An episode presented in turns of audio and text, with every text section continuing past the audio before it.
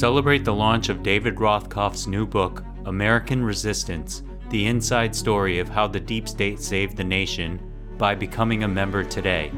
This month, new members will receive a free signed copy of the book, along with the usual member benefits, including an ad free listening experience, members only bonus content, an invitation to join the DSR Network Slack community, and more. To take advantage of this offer, visit thedsrnetwork.com slash buy and select the option titled American Resistance. Upon successful checkout, you will receive a confirmation email with instructions on how to redeem the book. The book retails for $29, but is included with this membership option. You'll just pay for shipping. Please allow two to four weeks for shipping. Thank you very much.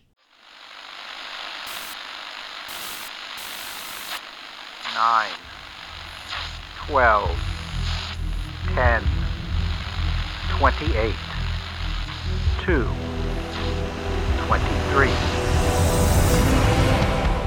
This is Deep State Radio, coming to you direct from our super secret studio in the third sub basement of the Ministry of Snark in Washington, D.C., and from other undisclosed locations across America and around the world.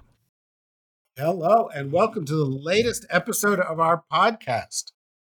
This week, the beginning of December 2022, we are joined from the midsection of our great American Republic by Rosa Brooks of Georgetown University Law Center. How are you, Rosa? I'm I'm well, David. I'm going to give you a map one of these days, so you know where Wyoming is. Well, yeah, I know it's not the midsection. I know it's it's sort of in the west and kind of the northern west part, right? I mean, it's kind of the northwest quadrant, right? And are you just like getting a bunch of doggies out and and that that's what I do here. I I rope up doggies. Yeah, yeah. No, I could just I I not you're really drawn to wide open spaces. I really I admire that. I was so disappointed as a child. I thought that uh, uh, "Get Along, Little Doggies." I thought it was doggies. So for for many years, I thought it was a song about little doggies, and I was so disappointed to discover that it was not. Yeah, yeah. That's the idea of great herds of dogs great herds of little doggies. Right. Yeah, puppies. Grazing. across the open Grazing across the open plains. Um, yeah, no, that's a beautiful image. Probably not one that Ed had while growing up um, in uh, whatever part of England Ed grew up in. But we are joined from Washington, D.C. by Ed Luce of the Financial Times. How you doing, Ed? From our nation's capital. Our nation's capital. As you like to say. Yeah. Well, we seem to be in a you know one of those lulls. You know, they're one of those lulls in our nation's capital. We've had an election today, as we're recording this. There's one more election going on in Georgia. Then we're going to sort of head into an interregnum, and then we're going to head into a period in which Democrats furiously try to do stuff for three weeks. Republicans, you know, plan all sorts of hearings and mayhem and then does anything happen? You know, does in 2023, does anything happen in Washington? Or, you know, do we have to wait for the world to have a crisis before, you know, action is driven out of out of out of DC? Ed. Well, I, I, mean, I guess the first thing, you know, if you're asking from a Washingtonian perspective that people will be looking at is the the election of of the Republican Speaker you know, whether whether Kevin McCarthy, you know, who as you know is an empty vessel, he'll go to wherever he thinks the votes are, but the votes are. It's not clear he, he has a majority of Republican. He has all, the whole of the Republican caucus. So therefore, we could actually go to a second round in which you know the House votes on who the speaker is, and and then it could get very complicated. He's an empty vessel who's taking on water and sinking fast already. So I think that's the most important first event, and that happens whenever it is in the first week uh, of January. And, and that has huge implications for what kind of lunacy the Republican Party, what brand of lunacy it will select in the House over the next couple of years. And it's not a question of whether they'll be lunatic, it's a question of the degree of lunacy. So that's the first thing I'd watch for. Second, of course, is I mean, I marginally expect Raphael Warnock to win um, in Georgia.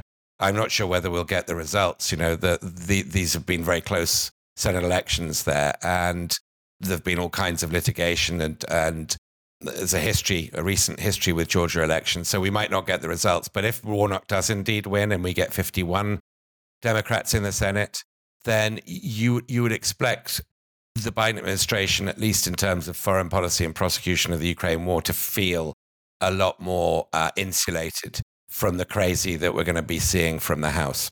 Yeah. I mean, theoretically, Rosa, couldn't the Biden administration, if the House is very closely divided, couldn't they focus on things that were sort of vaguely bipartisan, pick up 5, 10, 20 Republicans on initiatives like that? In theory, yes. And, and in fact, uh, you know, there are a few faint signs that there may be possibilities for bipartisanship on some issues. I, I think that the flaw in that argument is, is that that assumes that the Republican majority in the GOP wants to get anything done. Because if your if your affirmative goal is thwarting Joe Biden's ability to claim any victories whatsoever, then you know you actually have no incentive to reach across the aisle and find common ground. You just have an incentive to block everything possible. So I'm not super optimistic. But going back to your earlier question to Ed about what's going on in, in Washington this week uh, and whether we should care, one of the most important Supreme Court cases uh, of the decade is getting oral argument tomorrow uh, in Washington, D.C. It, uh, it's a case of Moore versus Harper, which is a case that involves the degree to which state courts have the power to provide judicial review to state legislative decisions about uh, how elections are conducted. So the, the context in which it arises is, is, one that has to do with things like gerrymandering. You know, if the state legislature creates some kind of extremely partisan and un, unjust gerrymandering to permanently, you know, enhance the power of one political party, can the state Supreme Court, using the state constitution, be a have judicial review over that decision and potentially overturn it if they find that it's inconsistent with the state constitution? And North Carolina is essentially arguing that since the U.S. Constitution gives state legislatures the the power to regulate, you know, the time, time and manner and so forth of uh, elections, that therefore no other branch of government on the state level has any ability to say anything otherwise. Um, it's a it's an argument that is incredibly significant because if South if North Carolina is successful, the logical extension of that would be that since the Constitution also gives it to the states to s- select uh, electoral college members, and send people to the electoral college and select electors, that that would mean that a state constitute state legislature could effectively overturn the popular vote, which is what we saw Trump try to persuade them to do in several states in 2020. They could overturn the popular vote and they could send whichever candidate selectors they wanted to to Washington. So this is one of those decisions that it seems kind of boring. It's not on the surface, unlike something like abortion rights, it's not on the surface super obvious why it's so important. But if uh, the Supreme Court ends up finding in favor of North Carolina, it could just be a devastating blow to any sort of future American democracy. Yeah, well, the, you know, the court did not cover itself in glory yet again yesterday as they were hearing a case about the right of creative workers to determine who they worked for with an eye towards denying services to groups like LGBTQ groups. And Justice Alito made a very off color, inappropriate joke about black Santas not letting little kids who are dressed up as KKK members, you know, sit on their laps and, you know, that there was somehow some connection between this. The court really seems to have lost its bearings, hasn't it, Rosa? Is that a rhetorical question, David? well, you're a, you're, well, you're yes, a law professor. Yes. You're you're a professor of these things. No, I mean, look, the the historical difference is that we have some groups and classifications that are protected, where you can you can discriminate based on somebody's height. You know, you can discriminate because you don't like the shirt that they're wearing, but you can't discriminate against them based on their race, sex, national origin, etc. And the question there is, do we you know, like, do we or do we not include uh, uh, same sex couples under that umbrella where you know you can discriminate arbitrarily for all kinds of reasons that we don't we don't deem socially significant, but we're going to protect we're going to protect groups that we think would otherwise be discriminated against. But but you know, I I, I mean, going back to my argument though that that the Moore versus Harper is super important. It's kind of the you know if if you don't have meaningful democracy, then it doesn't really matter how you're doing on any other substantive issue. You know, because the the the the promise of democracy, you know, which can produce all democracy can produce all kinds of stupid decisions and stupid policies, but the promise of democracy is that they can always be changed. You can always reconsider it. There's always a chance for other people to say, hey, wait a minute, let's do it differently and attract votes and change things. Whereas when you, you know, if you do away with democracy, then you do away with the possibility of, of changing. So, you know, you get a Supreme Court decision that's bad when it goes to something like gay rights. Well, that would be bad. But in a democracy, sooner or later, you can have a different president appointing different Supreme Court justices, and maybe that would change. Or you can have legislators passing laws that would provide those protections, even in the face of uh, the court not doing so. But if you don't, if you don't have that sort of baseline protection for the democratic process itself, then you lose your ability to make any changes to any of the substantive rules in the future. If you're like me, you're probably a bit frustrated with the state of our political system today. So, why does American democracy look the way it does? And how can we make it more responsive to the people it was formed to serve? Democracy Decoded is a podcast by the Campaign Legal Center. It examines our government and discusses innovative ideas that could lead to a stronger, more transparent, accountable, and inclusive democracy. In season two, host Simone Leeper covers everything you need to know about voting in the United States.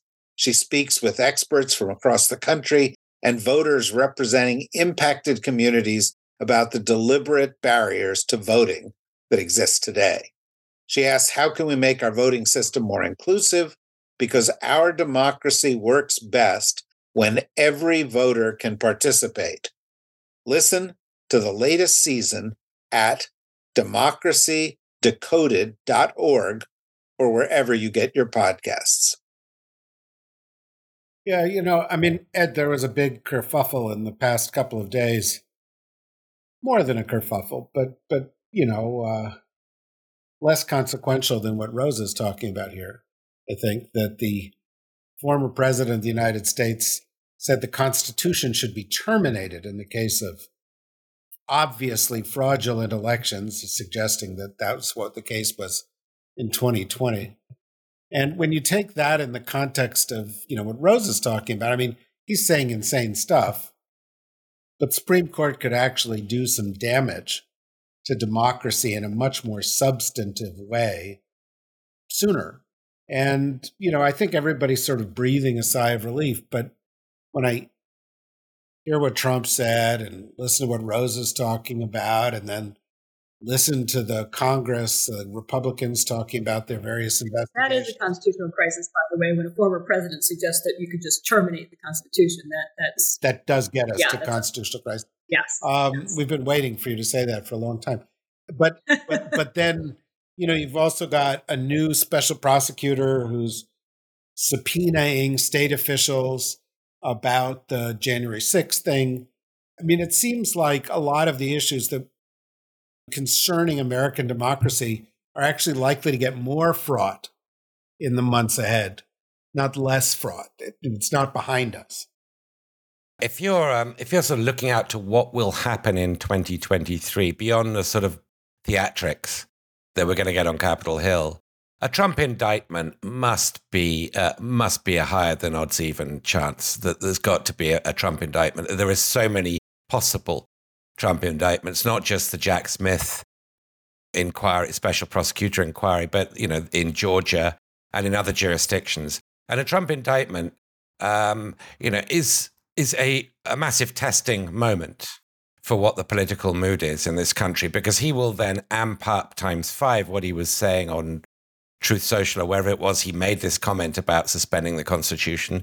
He will amp up the outrage and challenge people to disobey the law. I don't know what exact iteration he'll come to, but it'll be it'll be insightful, sorry, incite, incitement and and seditious.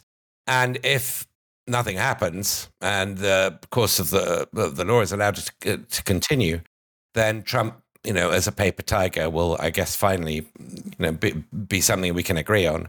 If on the other hand, you know, this this revs up the base again and massively increases his chance of becoming the nominee. Because right now he's about 50 50 with DeSantis, who, uh, you know, as you know, the New York Post rechristened DeFuture. That strikes me as a very, very important test case. But Harper v. Moore is way more important than our normalization of whatever seditious things Trump is saying. And I think Rose is absolutely right. It's it's one of those issues that only two or three percent of America are going to be, you know, following in any detail. But if it does go the wrong way, and if if the Supreme Court holds North Carolina, then you're going to have you're going to have a complete sea change in what could happen at every single presidential election will be in question. So I agree fully with Rosa that that is more significant than than whatever test Trump is preparing for the Republic next year. This strikes me as deeply worrisome. It doesn't strike me that there's anything that can stop it.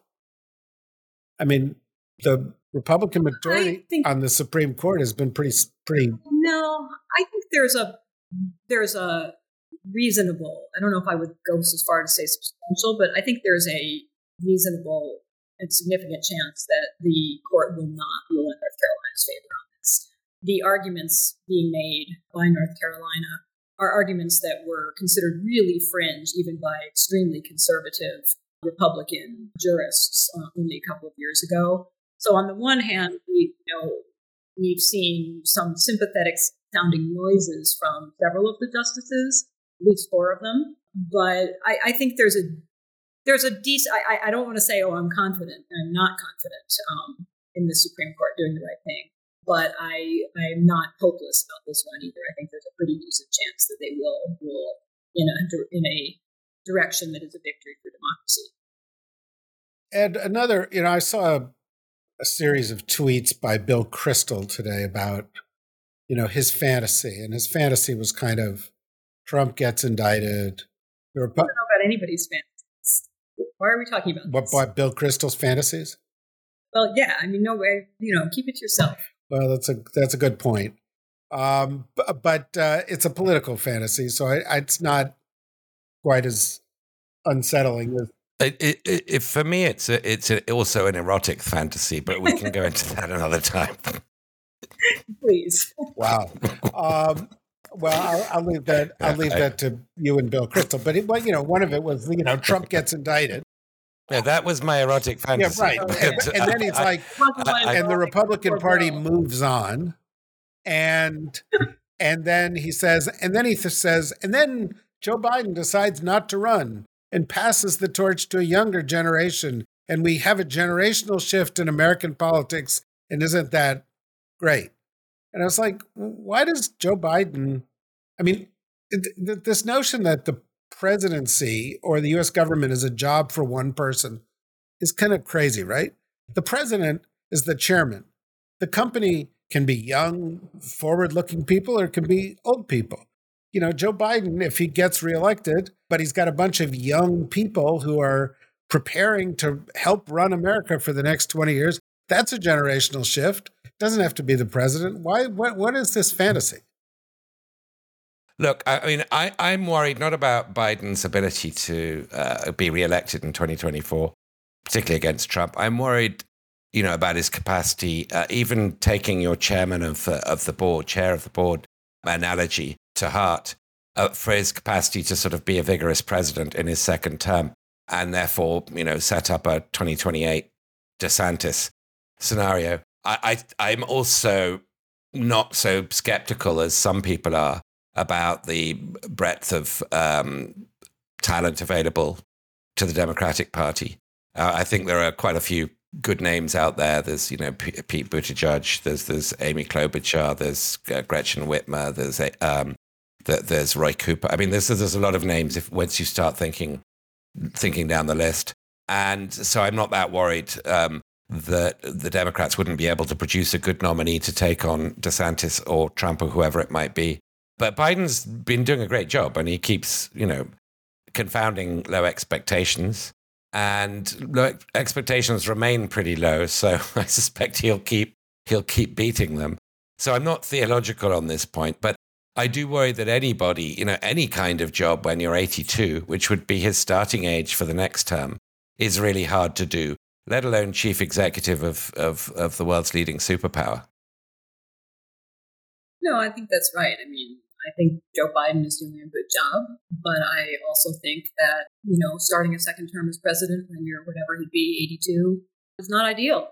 You know, I think the, the answer is, well, is it a good idea or not? Is it sort of, what's a good idea compared to what? You know, if the alternative is Donald Trump, you know, I'd rather have Joe Biden at 107 be president.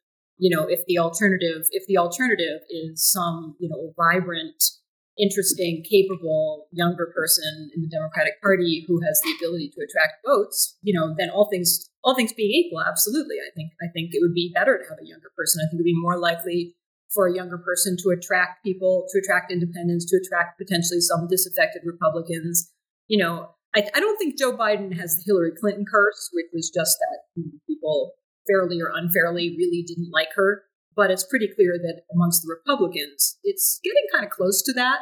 You know, so I think I think even for that reason only, you know, having somebody who would be a little bit of a fresh start. Now, I'm not sure who that person is, you know, and and, and I do, you know, as Ed says, like I'm not. This is not something where I I have a, a, hard opinion. You know, if it turns out that there's just no none of the younger folks emerges from the pack looking like they have any real capacity to to do that, well then Joe Biden's better no matter how old he is. But but I certainly I, I hope that one of the younger folks emerges as a leader. I want to dig a little bit deeper. This is the point we take a break and we say goodbye to the folks who are listening in the general public and say you want to listen to the whole podcast, you should become a member. Doesn't cost that much. And uh, it's like five bucks a month. And then it helps support all the things we're doing which is many podcasts and other kinds of events and fun things. And so go to the dsrnetwork.com, click on membership, become a member, do it now, you know, or give it to somebody for Christmas. Be, you know, be holiday spirited. And then you can listen to the whole podcast. And for those of you who are members, stand by.